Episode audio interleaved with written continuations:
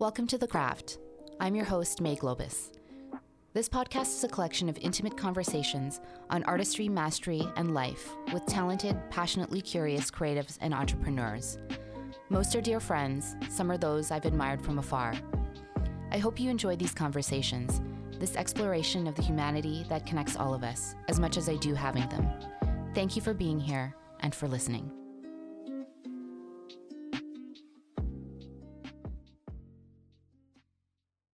This episode is sponsored by Happy Fox Health, a natural supplement brand focused on sea moss, a marine algae that has 92 out of 102 essential nutrients that your body needs to thrive and regenerate.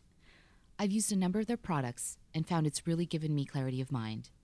Visit happyfoxhealth.com and use promo code THECRAFT for an exclusive 15 to 20% discount off your first product purchase. As a number of you know, I'm also a certified sound therapy practitioner and founder of Oto Healing, a sound therapy studio and practice. Sound has been a healing modality through many cultures for thousands of years. Oto's approach to sound is rooted in both art and science, the art being the history of sound, the science being quantum physics, biology, brainwave states, and more. All listeners of the show get 15% off their first private one hour session. Visit otohealing.com to book yours now. Zach Bulick is a genuinely kind and open spirit, underpinned by an intuitive sharpness that unearths itself once in conversation with him. The longtime designer has forged a career in a number of industries, from institutions and nonprofits to agencies Burnkit, Domain 7, and then global firm Versett, where he's currently a designer, facilitator, and strategy lead. Born in Dallas, Texas, he's the only child of an academic father and a fun, nurturing mother.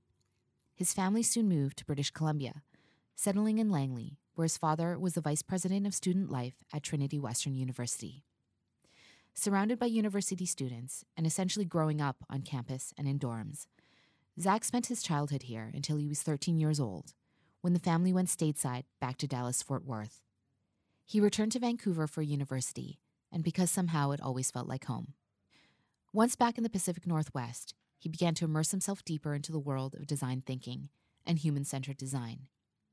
In this conversation, we explore his childhood in both the States and Canada, his pursuit of design in university, and why he felt drawn to it, a short chapter living in Wales in the UK, how his mentors have touched his life in different ways, what design thinking means, and putting humans back at the center of design experiences, things he's been pondering around purpose and impact since a recent birthday emerging trends and hot topics in design, learning to create space for oneself, and more. Please enjoy this gentle, introspective conversation with the wonderful and utterly delightful Zach Bulick. Zach Bulick, welcome to the craft. Thanks for having me. I know, I'm honored I'm, that you're here. I'm excited to be here. Yes, yes. I mean, you and I have met very recently Mhm.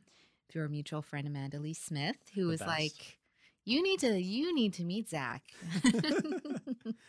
and so I'm, I'm so glad that I did. Oh, Amanda is like the ultimate people champion. So, yeah, Mhm. I feel honored. But she's done the same for me, May. So it's great to meet you. Yeah, so so good. And I I enjoyed our our conversation that we had the first time we met, Mhm. and yeah, the subsequent ones. So I'd love to keep on diving deep with you. Okay, let's do it. Let's do it. Let's let's go all the way back to Texas, where Yeah. you were born in Dallas. Yeah, Dallas, Texas, one of the hottest days in August of 1985, just down the street from the Dr. Pepper factory at Baylor Hospital. And um, yeah, I I mean, I haven't spent a ton of time in Texas, but I definitely like to pull the Texas card every once in a while because I don't know, it gives a bit of like swagger within Canada, which I don't know, it's it's fun. Mhm. And then you get to throw out like Texas slang and words and do you all- do it? Accent? Oh, not not consistently. When I'm when I'm actually spending some time with my family, I I'll say y'all. I mean y'all. Let's just agree. Y'all is one of the best words ever invented in the English language. But um, but y'all, there's a bit of a drawl. It's like, hey everyone, how's it going? And like you just really lean into it. Mm-hmm. Um, You just draw out certain like Oh, vowels. super long A's. Everything kind of blends together. You're having like chicken fried steak and biscuits and gravy and getting like all of the good southern food when you're down there. Um, and then you throw in out words like janky and cattywampus and like it's like it's nothing. What what does the second one mean that you just said? Cattywampus, it's like wow, my uncle ran into the fence and now it's all cattywampus. It feels very interchangeable with janky. Yeah. Um, but probably I don't know. I think of a I think of a slinky that gets super tangled up and it's Mm. all it's all cattywampus and Yeah. there's no It's hope kind of to bent repair. out of shape. Yeah. I love that. I want to use that word, but I also feel like it's wrong because I'm not from Texas. Yeah, if there's if there's no other takeaway from this, it's like you've learned two words today: janky and cattywampus. Janky I do like. Yeah. I've used that one. Yeah. Yeah. so so then you moved to Langley after Texas Yeah, until you were 13. Langley, uh, Langley, BC, Fraser Valley. Um, I grew up there when it was still fields, and then all of a sudden the Willowbrook Mall. Um, but yeah, it's changed so much. But yeah, grew up in Langley for most of the '90s, and uh, still have a lot of friends out there. Mm-hmm, mm-hmm.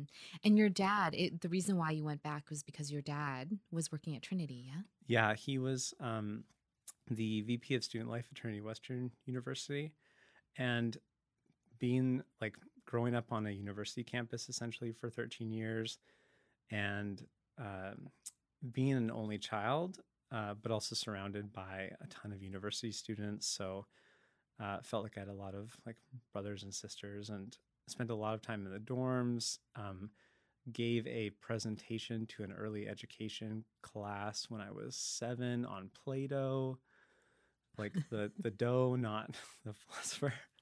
Um, and um, and yeah, got to be part of a lot of like like childhood psychology studies. Um, but yeah, also had a lot of fun. It was fun to grow up on a university campus. Mm. And what was your dad like and and your mom? What are your parents like? Oh, my parents are great. I, uh, yeah, I feel like I've been gifted with such fun and generous parents. Um, my mom is like the consummate host. She makes everyone around her feel so welcome and cared for. She asks really good questions and um, uh, just always had created like a space that felt safe for people to kind of come and just relax and kind of be doted on a little bit. Um, but we just always had a lot of life in our house growing up, a lot of like university students in and out of our doors. And um, and also my mom's really fun. She uh, one of like my favorite memories growing up was um, we're on like my Norco bike and she's sitting on the seat and I'm sitting on her lap. And you know I'm I'm like on a bike and I'm cool and I'm you know 8 or something like that. But she sees this big hill and she's like let's go down it. And I was like I don't know about this. But I like hop on her lap and she doesn't even touch the pedals just lets her legs like fly out in front of the bike and is just screaming wee! And like meanwhile like I'm actually thinking we're gonna die but um yeah she's always been fun and adventurous. And my dad is um uh, my dad was like the first person in his um family to go get a degree and like then subsequently went and did his master's and also did a doctorate. Um, he's really well read. He has a ton of books in his office. And he is uh, he's a bit quieter. Um, he's very funny um, once he gets going he really gets going. Um, but we would always kind of connect um, going for like walks at night like walking our dog um, and get to like step into some of these like deeper life conversations along the way. So it's been fun to continue that pattern even as i've gotten older and i'll still go home walk the dog with him and like catch up on life and we'll have wonderings about the universe and ask big questions together Mm, I love that. Yeah. It's like your your own little ritual. Oh, absolutely. Yeah. Um, yeah. And it shows up in different ways for each parent, right? Um, me and my dad will go for a walk and then me and my mom will get into like a good drive and it's like something will start to spark when we're driving or we're doing an activity together. And that's where we can kind of like unpack life. Mm. Yeah. That's really special to have that with your parents. Yeah, I Like those deep conversations, I mean. Yeah it, it's nice and it feels um i don't know for an only like an only child it's like it's just us. We don't have a ton of extended family it's me and them and it's always been that way. Um so i know that not everyone has like you know has great relationships with their parents so um i just feel really lucky because they're just they're awesome. They're very generous um and i think too i never found sometimes people mark their relationship with their family in terms of what they were allowed or not allowed to do and i think something that always stood out to me was i always felt very um trusted and respected and i mean pro- i probably needed more rules at times but um there was just so much mutual respect and mutual care for one another that I mean, I was a pretty chill kid and you know, it's like, oh, if you're home on time or whatnot, but it wasn't uh it definitely wasn't like a dogmatic or overly prescribed household. hmm Sounds like they didn't restrict you too much in in thought and what you were just allowed to do. Yeah. I mean, I I think I was also happy to go with the flow a little bit too. I'm very like a happy go lucky person. So I wasn't I also wasn't pushing major boundaries there, but Mm. And you said that you were a chill child. Like, tell me more about you as a child and Uh, a teen. Yeah, actually, no, maybe chill's not the right word. um, as a child, actually, no, I was totally a terror as a kid. Uh, I had so much energy and I would run around and I was always getting into mischief. And um, I don't know, all like all I wanted in elementary school was a trampoline. Um, and uh, I never had one. So like I made strategic friendships with people that had trampolines and like that was a big mission. um, you know, getting older, you upgrade to like, okay, I play GoldenEye on N64 and that like took up four years of my life with all of the sleepovers and whatnot. Um, and then, and then, yeah, like moving into high school uh, was relatively chill. By the time we moved, um, but by the time I was in junior high and high school, we'd actually moved back to Texas, um, which was a really big shift. Um, moving from all your friends that you'd gone to, you know, pre K, kindergarten with, all of elementary school, and then completely different city, different um, context. You can't get much more different than the Pacific Northwest and uh, and Arlington, Texas. Mm.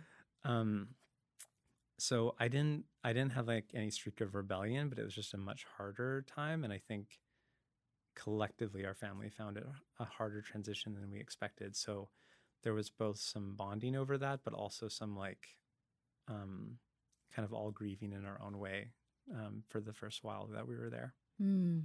hmm If you were going to speak more about the transition, Mhm. what what were some of the glaringly like obvious differences for you Um, that affected you? Yeah, I think I uh, I went to a pretty small junior high and elementary school in Langley, um, with a ton of like parent involvement and you know like these were people that we did life together with. Um, going to Texas, I just remember going to this like giant junior high. There's security guards everywhere, or not everywhere, but there's a few security guards. Um, it definitely felt like a more acute transition into like stereotypical American high school. Um, girls would walk by the security guard and like as a joke they would drop their purse and say, "Oh shit, my crack," and like make like j- jokes. Um, there were maybe not gangs, but there are definitely like groups of kids that um, were aggressive towards other groups. You step into the cafeteria and it felt so much like a um like a, a pop culture movie where oh here's where the jocks are here's where the goths are here's like how everyone splits up um and i hadn't experienced that for before and that just felt so um, just strange that there was so much um, distance from everyone. But um, but also um, I think it just it just felt like such a grown up environment and a bit more like aggression. I like maybe this would have happened if I was in Canada too, if I was in Langley, but I think it probably would have you know had a bit more, um, you know, relationships going into it. But I'm like the new guy in a giant school that, um, that yeah, just uh, I didn't really know how to find myself like integrating into that well initially. Mm, hmm Oh, that must have felt really tough. Yeah, it was strange. It was a lot to adapt to. Um, I think to uh, like you're navigating all of this, you're kind of navigating it alone. You're trying to like find friends. And I remember when I first moved there, um, I probably wasn't the best person to be friends with because like I was processing my own frustration that we had moved and um, probably wasn't as like fun or as receptive to friends as I would have normally been.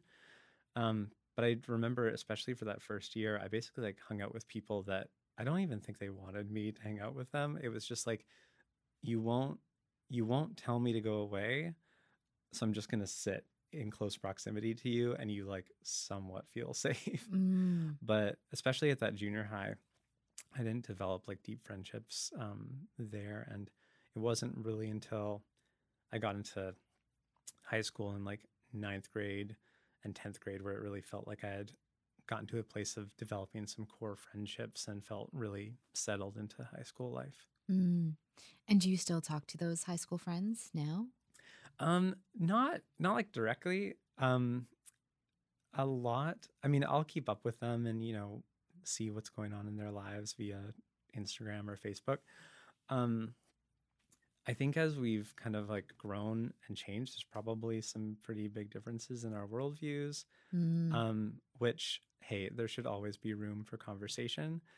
Um, I do remember uh, coming back from university uh, and visiting with like my high school best friend, and uh, and we got into some conversation about um, guns in America, and I was like, oh my gosh, it just isn't isn't it outrageous? Like like um, the gun problem in America, and his response was, I know.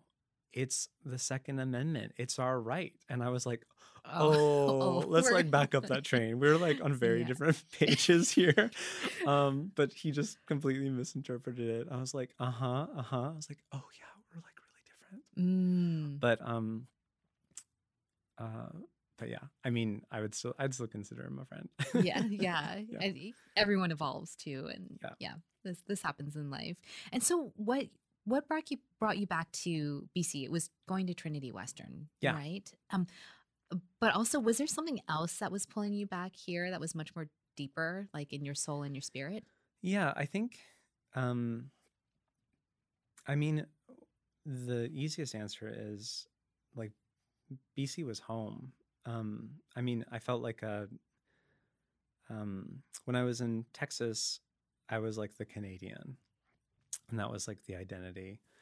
Um and uh, and that's fine. It's like it didn't matter that I was like born in Texas because it's like I deeply resonated with like with Canada. Like um, there's so many forming years here. Um, so I think that's what I was really searching for when coming back. Um, I ended up, you know, going back to the university that my dad had worked at for a number of years. I um, that also felt like home. I spent so much time there growing up. Um, some of the professors professors I ended up having um, knew me when I was, you know, a toddler, and would call out, "Zach Bulick is in my class." Like I like I remember you in diapers, which is what every first year at university wants to have announced to a room of you know sixty people.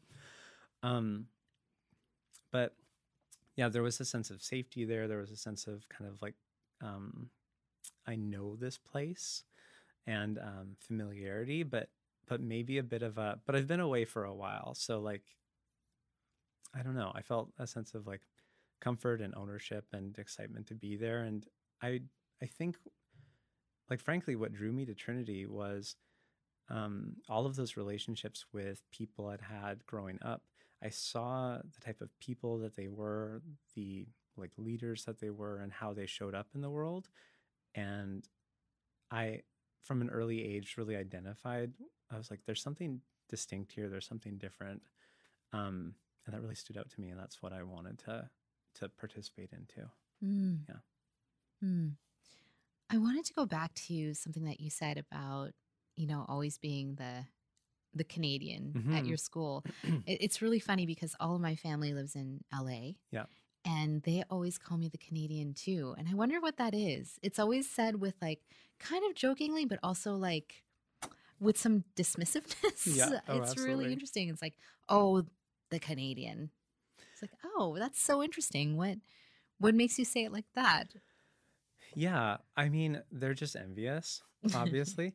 uh, but it, it's funny because it wasn't. Um, it, it actually went both ways because I remember in elementary school and getting into junior high in Canada, I've had friends and they're like, "Oh, you're you're the American," because they knew that, uh, like, I was born in the states, and I remember. Um, I remember, you know, in my most dramatic phase, thinking like, like where do I belong? Like it's like the place I was born identifies me as something else, and then the place that I really feel is home um, is like, well, you're you're also other here, um, and I just say dramatic because I'm like I don't actually need to dwell on that too long. Like I know where home is, and Mm. and I can like be grounded and find comfort in that.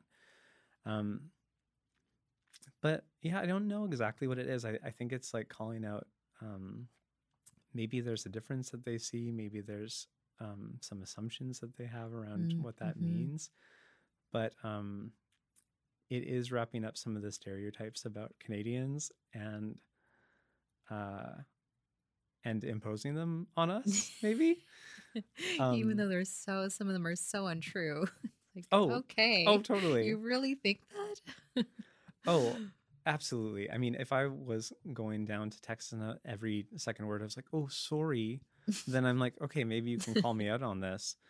But um, but I was like, "Yeah, I do identify as Canadian, and we're badass. Bring it on." Mhm. You're like, I'm fine with it. So, so when you were at Trinity, there Mhm. was nothing really design specific you could take as a program, but you started to enroll in everything that was sort of design related, while also working in communications in the communications department. Mhm. Um, tell me about that that whole journey.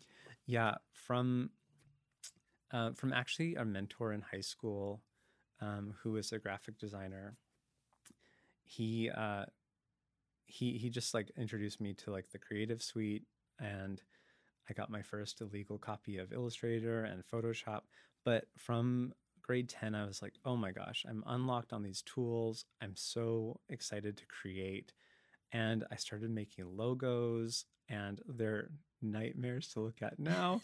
um, absolutely no accessibility standards. There's so many things wrong with them, but um, but I was just like pumping them out, and I started really ravenously following some designers online. Um, initially, it was through like a community on Flickr, and I knew acutely that that that design was what I wanted to pursue, even though at the same time I wanted to. Um, I, I also knew that I wanted to go to Trinity.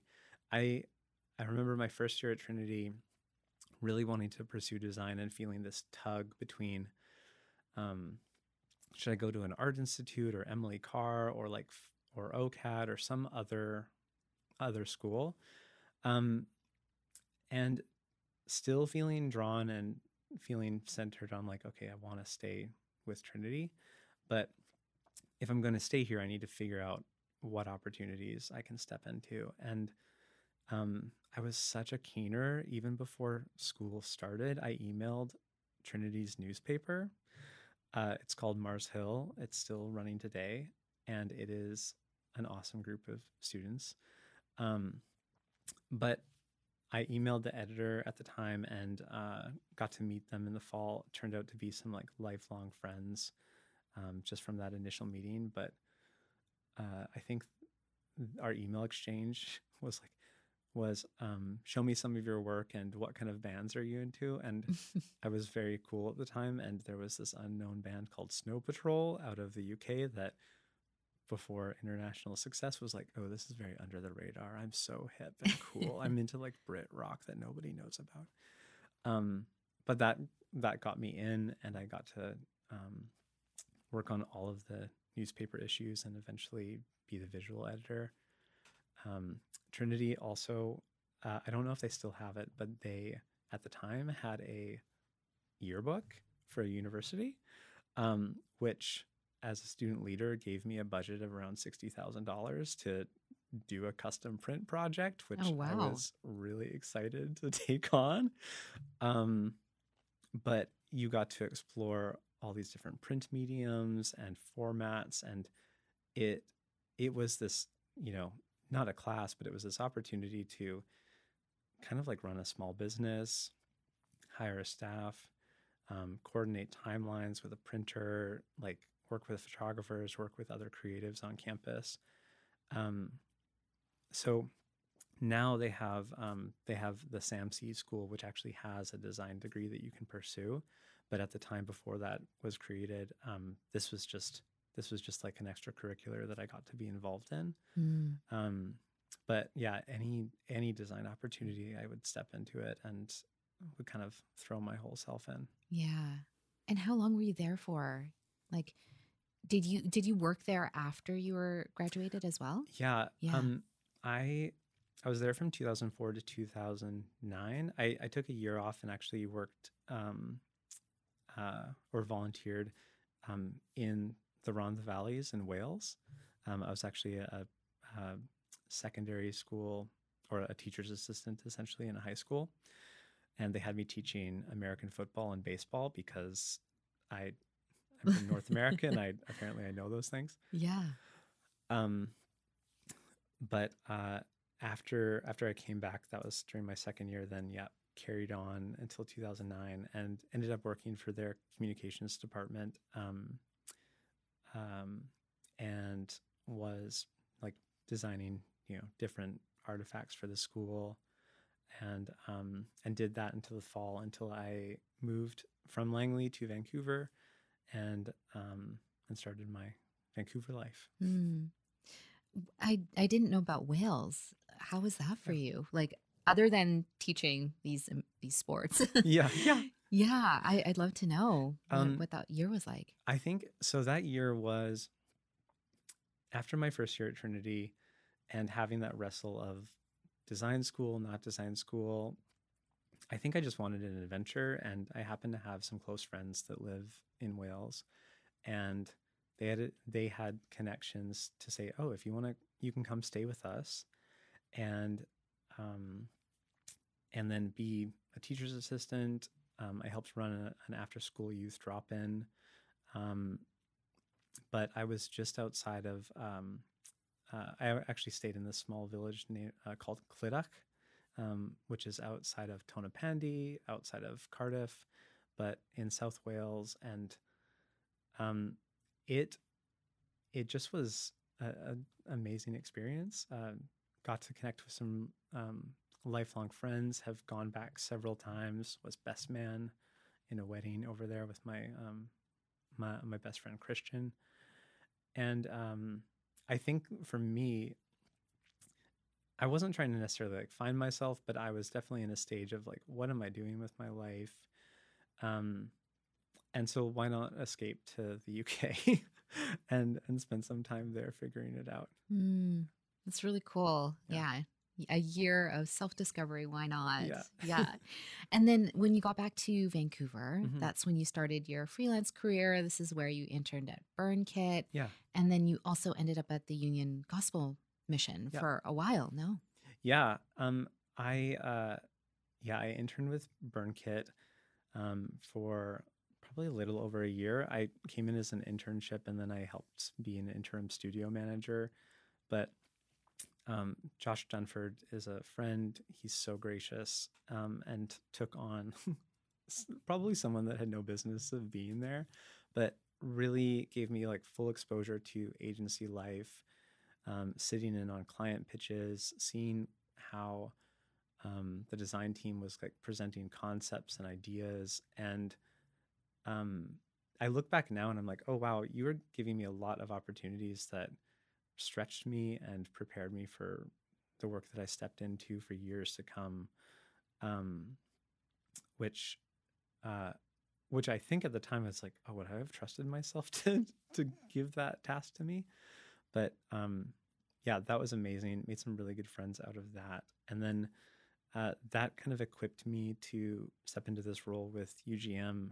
Um, UGM had gone through a rebrand, and kind of being a nonprofit, they had they had won this work uh, um, as a, like a donation, so they had a new logo but outside of that, there weren't any, you know, brand standards or um, any other collateral or signage. So they basically needed a complete overhaul. And um, their uh, director of development at the time, Janessa Greening, brought me in and um, she was like, Yep, I'm going to bring you in. I'm going to give you this opportunity. And eventually we're going to build a team uh, out here because I really want to have a creative team in house to help adapt to what our donors are looking for, provide supports to the downtown east side community in terms of communication and um, helping make some of the messaging more accessible to the diverse needs of that group. And um, and yeah, I was there for a little over three years, and over the uh, over that three years, uh, initially designed everything and was just every single day working through like this asset, this asset, this brochure, this poster, this car wrap. Um, and eventually was able to like help build out a team of um, developers, videographer, writer, and um, and do some really cool editorial work and also brand work. Mm, yeah. mm-hmm. So you like helped really overhaul all of that. Yeah, I mean, with immense help. Um, Janessa had a vision, and mm. it was really um, her and then uh, the person I, I, worked closely with was Jay Stewart. He was my manager, mm-hmm. and just the combination of their mentoring, um, their deep trust in the team, and uh, yeah, they really, I would say they really empowered me to help to help bring that vision forward, and also inject my vision along the way around like what what's going to make a successful team. Mm. Yeah. Yeah, it's something that um, I'm listening to you say or, or, or picking up are, you know, people who have given you these chances along the way mm-hmm. and given you mentorship. And I remember in our last conversation, um, you had mentioned three people in your life that mm-hmm. had um, helped you change the course of things. Like you, they were mentors, and um, and I think you you mentioned Kara Pecknold mm-hmm. and Chad Falkenberg. Yeah and then uh, Tracy, but I can't remember her last Tracy name. Falk. That's right, yeah. Tracy Falk. Yeah, um, I actually all through all three of those individuals I had met with as like an informational interview day after I graduated because being the keener, you know, postgraduate that I was, um, but yeah, all of them have kind of touched my life in different ways. Um, Tracy, I initially kind of met through Flickr and mutual friends, and she has such a strong aesthetic eye. She is such a um, like empathetic human. When she met me, I still remember to this day when she met me, she was wearing um, like knit half cut gloves where her like fingers were exposed, but she she grasped my one hand with both of her hands between both of her hands, and um, it's it stood out to me as just this powerful like moment of connection with her and i was like oh you don't you don't even know me that well and this feels powerful. But um i i've learned so much just through um connecting with her on a friendship level but also i had the chance to work with her at Domain7 as well and see her process um, the questions that she asks the space that she holds for people as they're you know critiquing design or trying to understand you know the complexity that she's made so beautiful and so simple um, yeah, so Tracy's Tracy's had a like a big impact. Mm. Um, May I ask, um, Yeah. before you move to the next one, what kind of questions does Tracy ask? um, oh, I'm gonna only Tracy can ask those questions, May. um no i think i think it's it's maybe not a series of questioning or a line of questioning it's more the the space and the posture that she holds for people who are coming into a design process maybe for the first time and really trying to wrap their head around it. Um and and just through her experience being able to acutely like actively listen for what is the heart of the thing that we're trying to get at here because it's not about you know making it pop or um, make the logo bigger Th- there's actually a bigger human problem that we're trying to solve with you know creating a website or taking complex information and making it digestible to the end user um, so yeah it, it's it's more like the posture she holds and then how she responds to folks in that moment Mm, okay. Yeah. Got it. Yeah. Um, yeah, the second you mentioned was um, Kara Pecknold, and Kara and I go way back. Um, she actually used to live uh, above our garage in a, a suite that we had in Langley, and so she's known me for a while. But Kara was the first person to introduce me to um, the social impact space, how design can really be transformative in people's lives. Um, I had never heard of design thinking before working like or learning from Kara, and um, and it it- it was transformative for me because eh, throughout my career, I've moved from a space of you know graphic design and really getting into like layout and typography and branding and and like strong visuals and more about um, uh, design methodology and design thinking and um, uh, really question questions around like the human centered experience whether that is you know through a product or through a process um, but it was kara who opened up that door for me initially and really gave me visibility into like oh my gosh design can be so much bigger. And i don't want to come in here and be like oh yeah design can save the world because that ship has sailed no like that's not what i'm advocating for but um, she opened up a way of thinking that i just really resonated with and got so excited by and to this day is something that i um, i'm still practicing i'm still stepping into on a regular basis um, and i'm having drinks with her on thursday and i'm so excited to Mm. like learn more from her Yeah. but yeah she's been um, she's been uh, i would say like a consistent mentor in my life for the last number of years Mm. Yeah. And for those listeners who don't know what design thinking is, can you explain? oh that's a whole other podcast um yeah that i mean where do i want to start with that i think i'll, I'll look at human-centered design but it's like putting the cent- the human at the center of the design process and truly asking and designing for like end user needs and human needs and trying to take a more holistic approach to that um, recognizing that of course there's outcomes that a business is trying to achieve. Of course there's flows that we're trying to get folks to like walk through or be impacted by but trying to take a step back and say what truly is um, going to be like most holistically good for this user and aligns with some of the outcomes that we're trying to achieve as a business Mm. um yeah but it's also just like it's paying attention it's paying attention to humans and it's understanding what their needs are how we're addressing them and and not just doing that through exclusively behavior evaluation but it's like let's talk to people Mhm. um and doing that through yeah a number of Mm. different ways is this what you love most about design?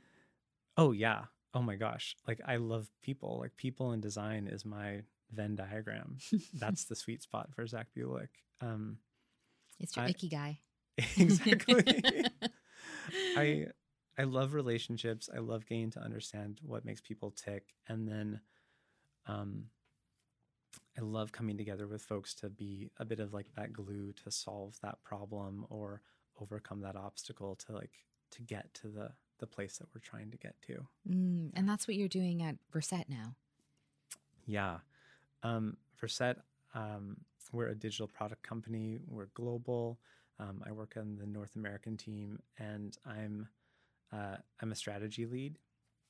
And um, my background in in like UX design, in client management, in kind of facilitation, and all of these different things have kind of brought me together to be the space of, oh yeah, I get I get to be the glue. I get to be the glue that's connecting with users, connecting with our clients, and helping bring out insights that are going to really help our projects succeed.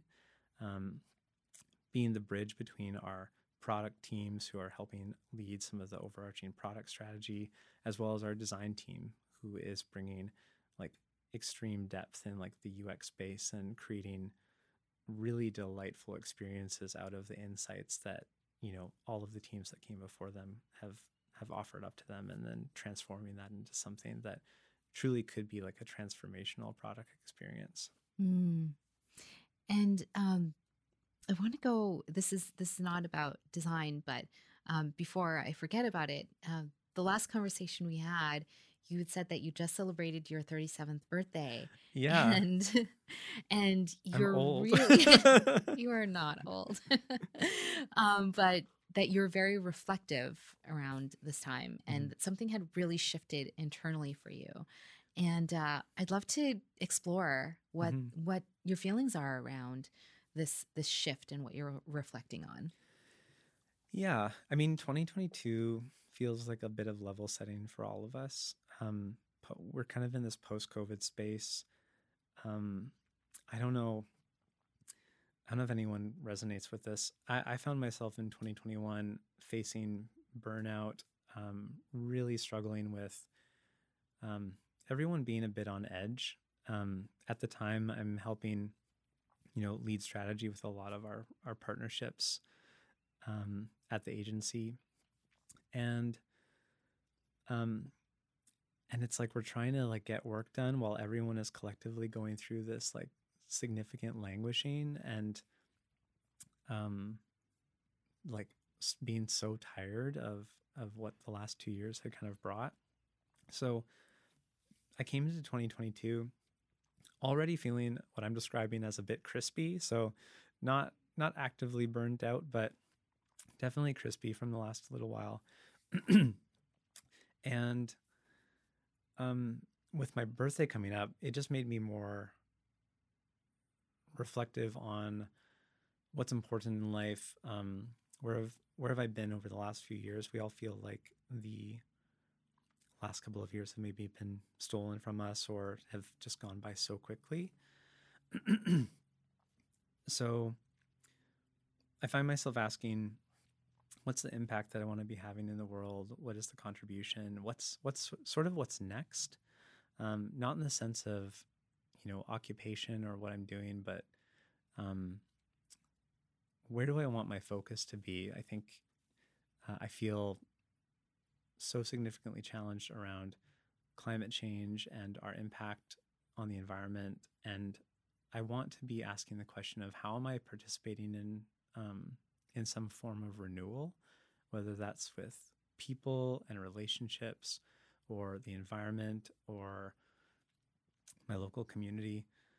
But um, it's almost like I'm already doing some things, but I'm just like, oh, this is such a strong desire, and I'm I'm wrestling with what that looks like. Um, I was just reflecting with a friend the other day how, you know, if you'd asked me in my 20s, like, what is Zach doing? I was like, oh, I'm like, I helped start the tool library. I'm like doing this thing called trade school that's barter based education, and it's so like had had projects on the go, and felt really involved. And now I'm a bit like, okay, well, I'm living life. I'm doing community with friends. I'm working, and and I want to have, I want to like be participating in something more. Mm. So I'm figuring that out. Hmm. Hmm. Yeah, and it's I, I feel like it's okay not to have everything figured out right in the moment and just sort of like marinating in it for a little while and see what comes.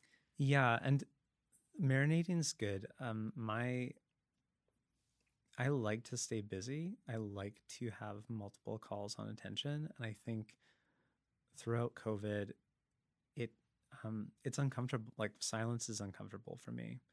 Um, if I'm alone in my apartment and making coffee, like I'm listening to your podcast. I'm I'm listening to an audiobook. I've got something else on the go, and I think um, before I figure out what that big thing is, the small day to day is noticing: Am I multitasking or monotasking?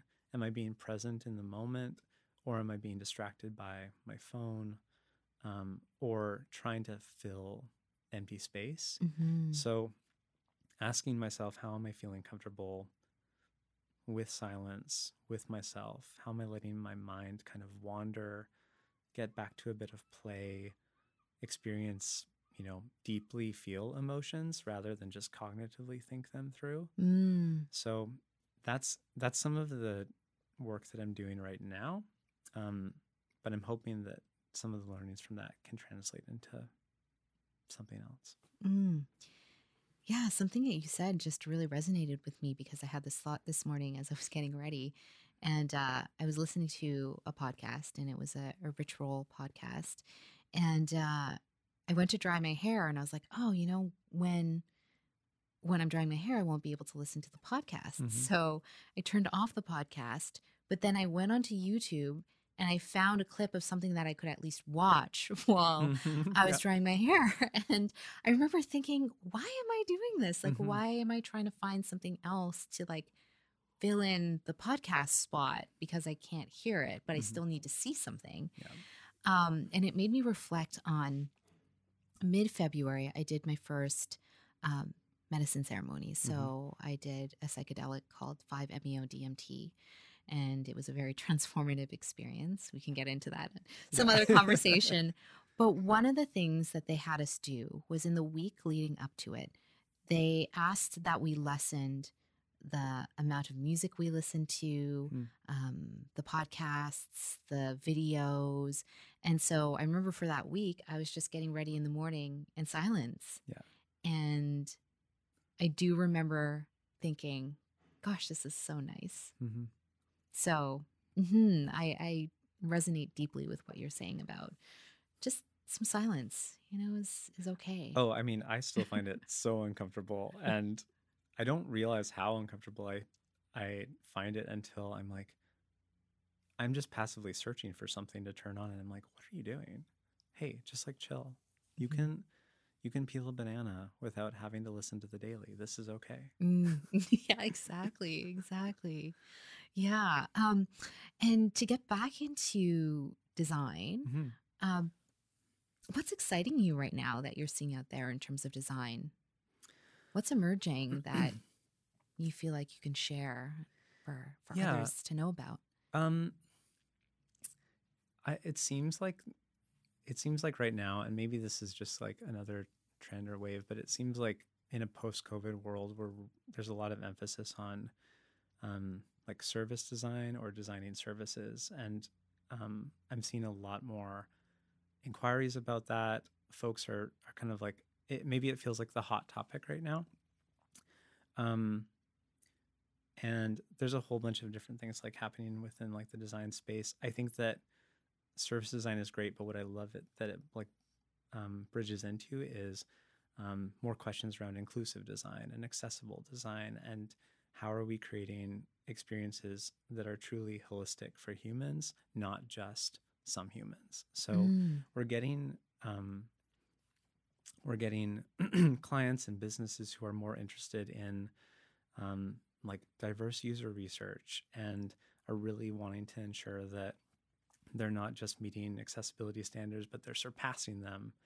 And um, and that that is like oh okay this is like starting to step into that like more equitable more transformative space um, for everyone. So I'm I'm excited when I get to partner on projects that like have an emphasis like that. Um, and in our practice, that's something that um, we put a lot of emphasis to uh, on as well. So when Mm. we're recruiting folks, um, uh, really wanting to make sure that the folks that we're talking to are representative of like the user base that our clients are working with and not just the easy to access user base but it's like truly representative of like that whole community Mm. um, so it's not always the easiest um, path but it is um, it's the right path it's a good path and and often even though it can sometimes be overlooked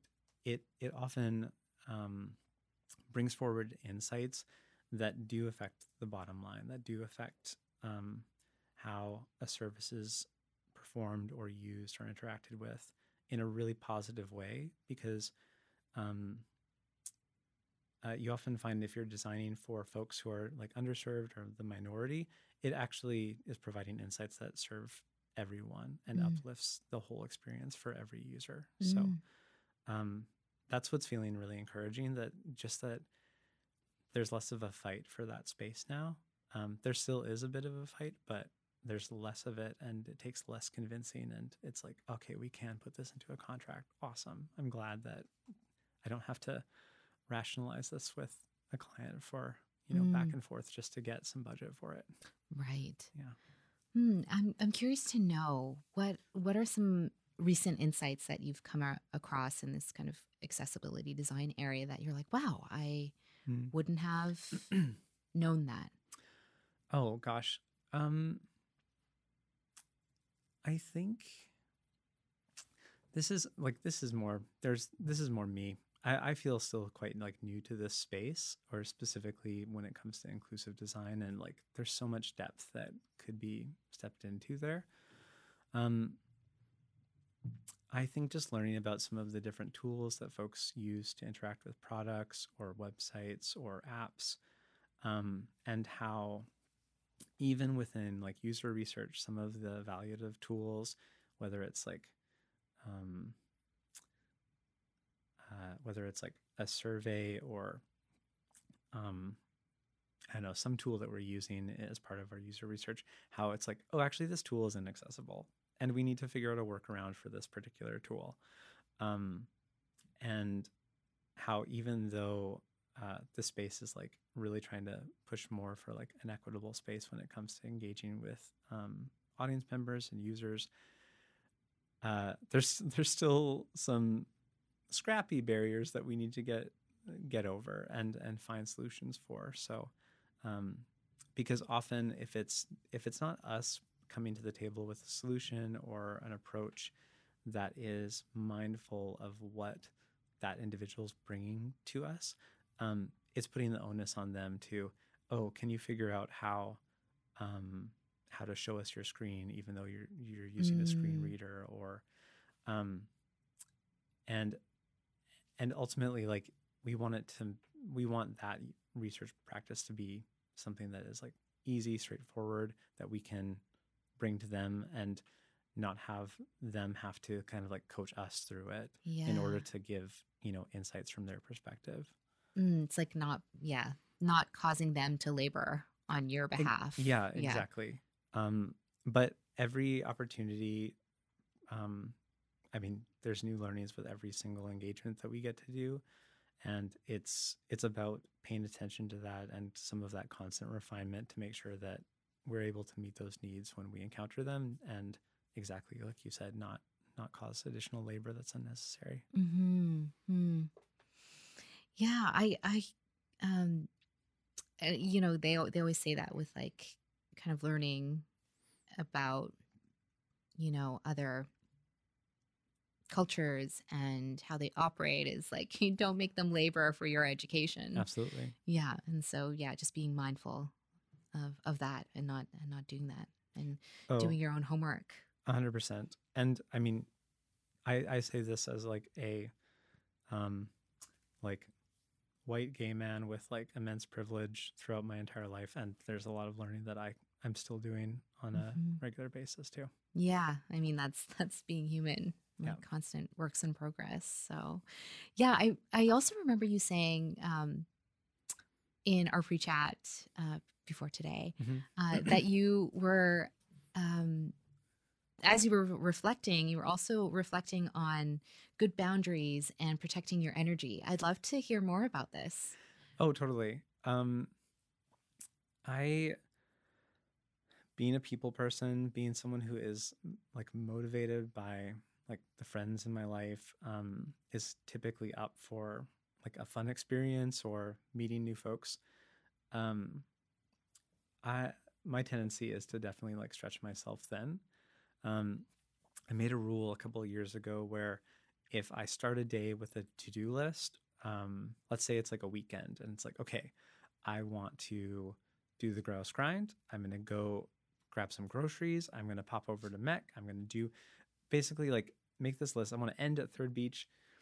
Um, I'm allowed to make it, but then I immediately have to cut it in half and and move half of those tasks to the other day because that half of that list is actually going to be a full day and it's going to allow me to like be present in those activities rather than having more of a i mean gluttonous mentality for experience and just like thinking about the next thing when i'm currently doing one thing Mm. so um that is lifelong learning for me because i uh, i like a lot of things and i like to step into new stuff all the time but um but it comes back to like really trying to be present with the thing that i'm doing in the moment and um that's the only way that i'm going to actually feel like a sense of fullness from that i know i'm Mm. using like gluttony and fullness but um if i'm if i'm constantly just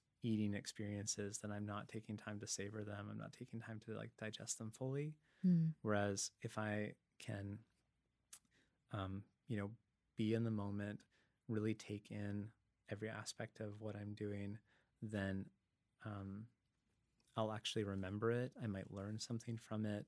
Um, there might be some aha moment that comes out of it. Um, and I won't get that if I'm just barely, Checking things off. exactly and Yeah. barreling forward into the next thing. Mm.